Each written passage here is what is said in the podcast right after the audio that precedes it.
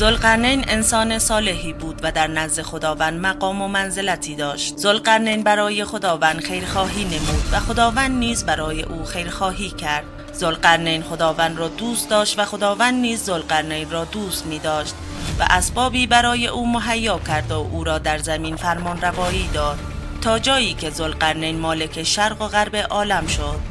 سلام با پیامبران و پادشاهان همراه باشید تا از داستانهای عجیب و واقعی اسطوره ها در تاریخ بشر آگاه شوید. لطفا با لایک ویدیو و subscribe ما را در این مسیر سخت یاری دهید و این از معرفت شما خوبان است.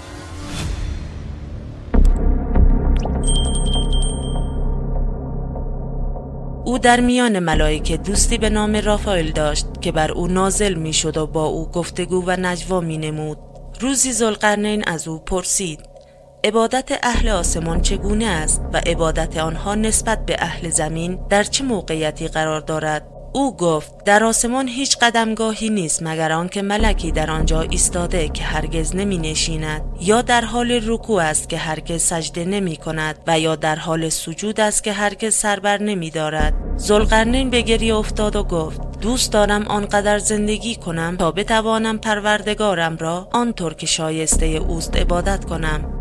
رافائل گفت ای زلقرنین روی زمین چشمه ای است که به آن آب حیات می‌گویند و هر کس از آب آن بیاشامد نمی میرد مگر زمانی که خود درخواست مرگ نماید. اگر به آن دست بیابی می توانی هر چقدر بخواهی عمر کنی. زلقرنین گفت آن چشمه کجاست و آیا تو آن را می‌شناسی؟ رافائل گفت نه ما فقط در آسمان شنیده ایم که خداوند در زمین تاریکی هایی دارد که پای هیچ جن و انسی به آن نرسیده است و آن چشمه در میان آن ظلمات است. زلقرنین پرسید آن ظلمات کجاست؟ رافائل جواب داد من اطلاعی از مکان چشمه آب حیات ندارم. سپس رافائل بالا رفت و زلقرنین از گفته او دچار اندوه شدیدی شد چون علاقه من بود که چشمه آب حیات را بیابد.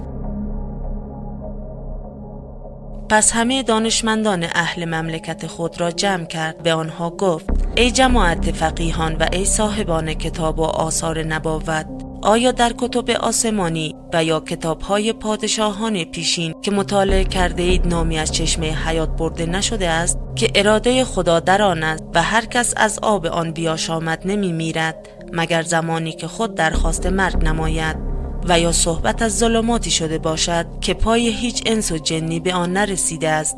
آنها گفتند خیر پادشاه نشنیده ایم.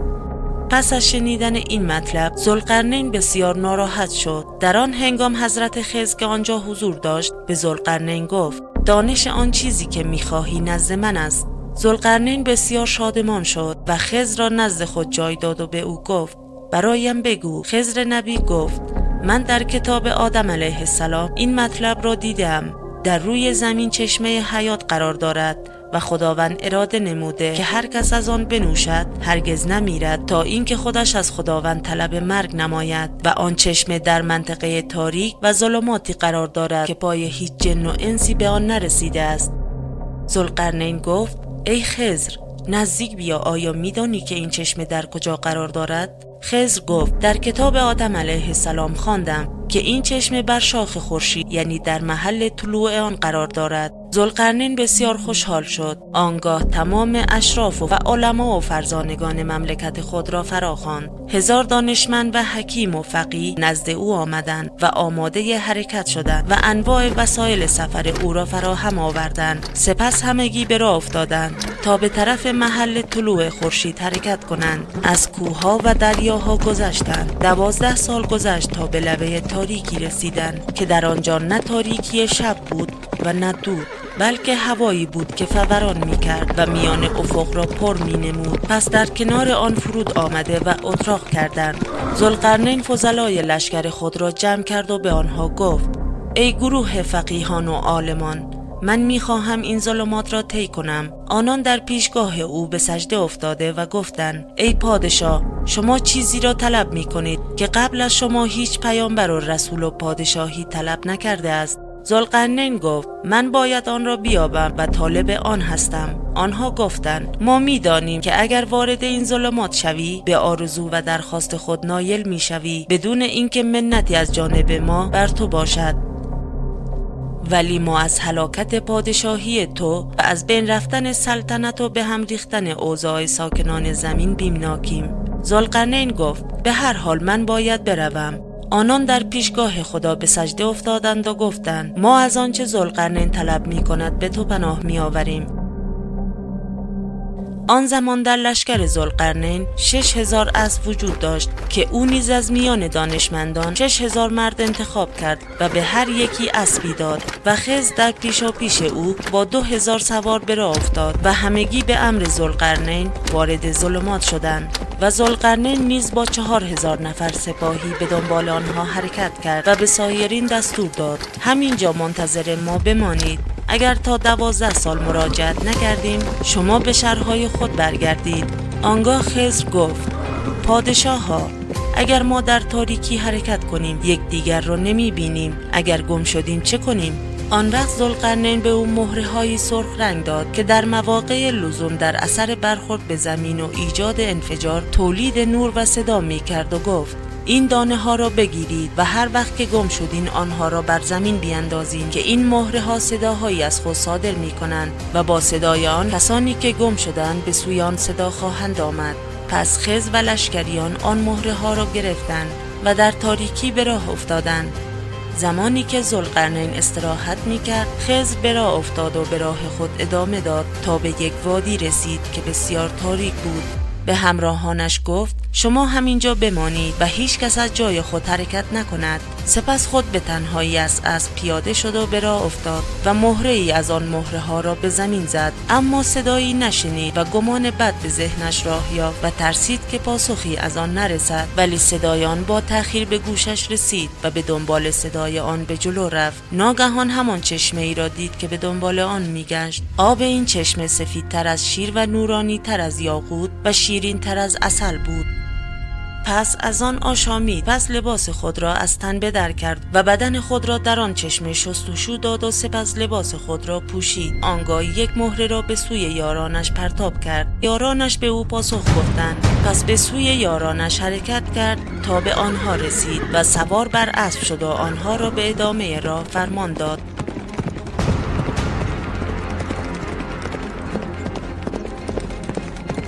پس از خزر و یارانش زلقرنین از آنجا گذر کرد.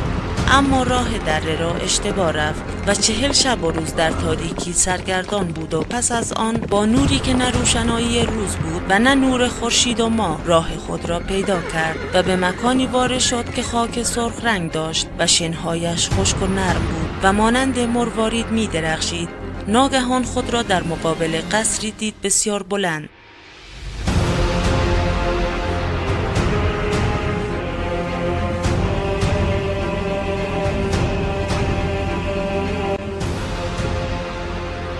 به در قصر نزدیک شد و سپاهیانش نیز به دنبالش آمدند به تنهایی وارد قصر شد و در آنجا پرنده سیاه رنگی را دید که به آهن بلندی که دو طرفش بر دو طرف دیوارهای قصر گذاشته شده آویزان بود. پرنده شبیه به پرستو یا شاید هم خود پرستو بود. وقتی صدای پای زلقرنین را شنید گفت کیستی؟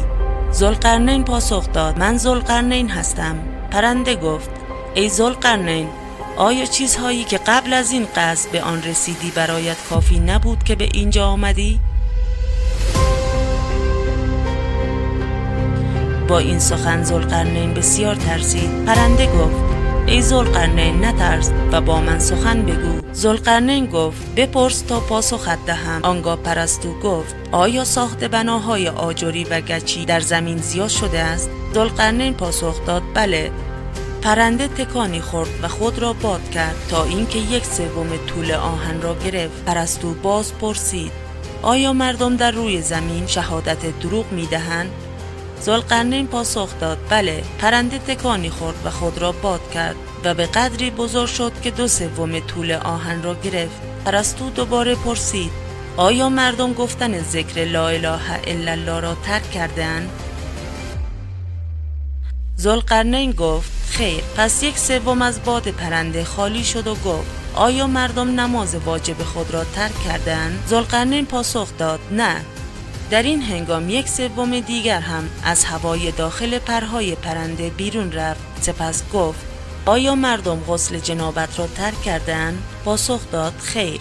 آنگاه پرنده به حالت اول خود بازگشت و پرواز کرد و بر روی یکی از پله های بلند قصر نشست. آنگاه رو به زلقرنین کرد و گفت ای زلقرنین از این پله بالا برو. زلقرنین بالا رفت و چون نمی‌داند که چه چیزی در انتظارش است در خود احساس ترس می کرد تا اینکه به بالای پله رسید و خود را بر روی بامی دید که بسیار وسیع و تا چشم کار می کرد گسترده بود. در این هنگام جوانی سفید روی و نورانی لباس سفیدی بر تن داشت و در هیئت یک مرد بود را دید. که سرش را به سوی آسمان بلند کرده و به آسمان می نگریست و دست خود را بر دهانش گذاشته بود وقتی صدای پای زلقرنین را شنید گفت کیستی؟ زلقرنین گفت من زلقرنین هستم او گفت ای زلقرنین آنچه تا بدینجا به آن دست یافتی برایت بس نبود که به اینجا آمدی؟ زلقرنین گفت چرا دستت را بر دهانت گذاشته ای؟ جواب داد ای زلقرنین من اسرافیل هستم و قیامت نزدیک شده است. من منتظرم که اذن دمیدن سور از جانب خداوند برسد. سپس سنگی را به طرف زلقرنین پر کرد و به او گفت ای زلقرنین این سنگ را بگیر. اگر سنگ گرسنه بود تو هم گرسنه ای و هرگاه این سنگ سیر شد تو هم سیر می شوی اکنون برگرد. زلقرنین با آن سنگ برگشت و آن را به یارانش نشان داد و درباره آن پرنده و آنچه که میانشان گذشته بود گفت و همچنان برایشان از صاحب سور نیز گفت. سپس رو به آنان کرد و گفت او این سنگ را به من داد و به من گفت اگر این سنگ گرسنه شود تو نیز گرسنه می‌شوی و اگر سیر شود تو نیز سیر خواهی شد. مرا از این موضوع آگاه کنید. آنها سنگ را در یک کفه و سنگ دیگر مانند آن را در کفه دیگر ترازو گذاشتند و ترازو را بلند کردند و دیدند سنگ زلقرنین سنگین تر است تا اینکه هزار سنگ مانند آن را قرار دادند. اما باز هم آن سنگ از همه آنها سنگین تر بود. آنها با تعجب بسیار گفتند ای پادشاه ما درباره این موضوع چیزی نمی‌دانیم. خز که در آنجا حضور داشت گفت پادشاه تو از کسانی می‌پرسی که هیچ دانشی نسبت به آن ندارند. دانش و معلومات آن نزد من است. زلقرنین به خز گفت آن را برایمان شرح بده. خز ترازو را گرفت و سنگی را که زلقرنین آورده بود در کفه آن قرار داد و بعد هم یک مش خاک را بر روی آن ریخت. آنگاه ترازو را بلند کرد و دو کفه آن برابر گشت.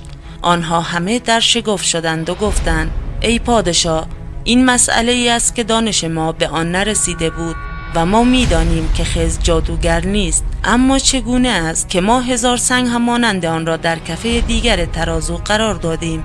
باز هم سنگ شما سنگین تر بود در حالی که خز مقداری خاک بر آن سنگ افزود. همکنون می‌بینیم هم وضع شدن زلقرنین گفت ای خز داستان چیست و برای ما شهر بده؟ خز گفت ای پادشاه دستور پروردگار در میان بندگانش نافذ و فرمان روایی او چیره است و حکم خداوند فیصله دهنده است. خداوند برخی از بندگان را توسط برخی دیگر مورد آزمایش قرار می دهد دانشمندان را با دانشمندان دیگر می آزماید جاهل را با جاهل امتحان می کند گاهیم عالم را با جاهل امتحان می کند و جاهل را با عالم مورد ارزیابی قرار می دهد و خداوند مرا به وسیله تو امتحان نمود و تو را به وسیله من مورد آزمایش قرار داد. زلقرنین گفت ای خز خداوند تو را رحمت کند. وقتی می‌گویی مرا به واسطه تو امتحان نموده درست است در حالی که تو از من داناتر هستی ولی با این حال تحت فرمان من قرار داده شده ای خدایت رحمت کند. درباره این سنگ برایم بگو. قز گفت ای پادشاه این سنگ مسئلی است که صاحب سور برایت بیان کرده است. مقصودش این است که مسئله بنی آدم مسئله این سنگ است که هرگاه در یک کفه ترازو قرار داده شود و در کفه دیگر هزار سنگ قرار داده شود باز هم نمی‌تواند بر این سنگ سنگینی کند. اما وقتی که خاک بر روی آن قرار داده شود سیر شده و با سنگی همچون خودش برابر و هم وزن می شود مسئله تو نیز همینطور است. خداوند فرمان روایی به تو بخشیده و به تو مکنت داده است. اما تو راضی نگشتی و در پی چیزی برآمدی که هرگز کسی قبل از تو به دنبال آن نبود. مقصود این است که بنی آدم چنین است. سیر نمی شود مگر اینکه خاک بر رویش ریخته شود. آنگاه ذوالقرنین به شدت گریست و گفت ای خضر راست گفتی.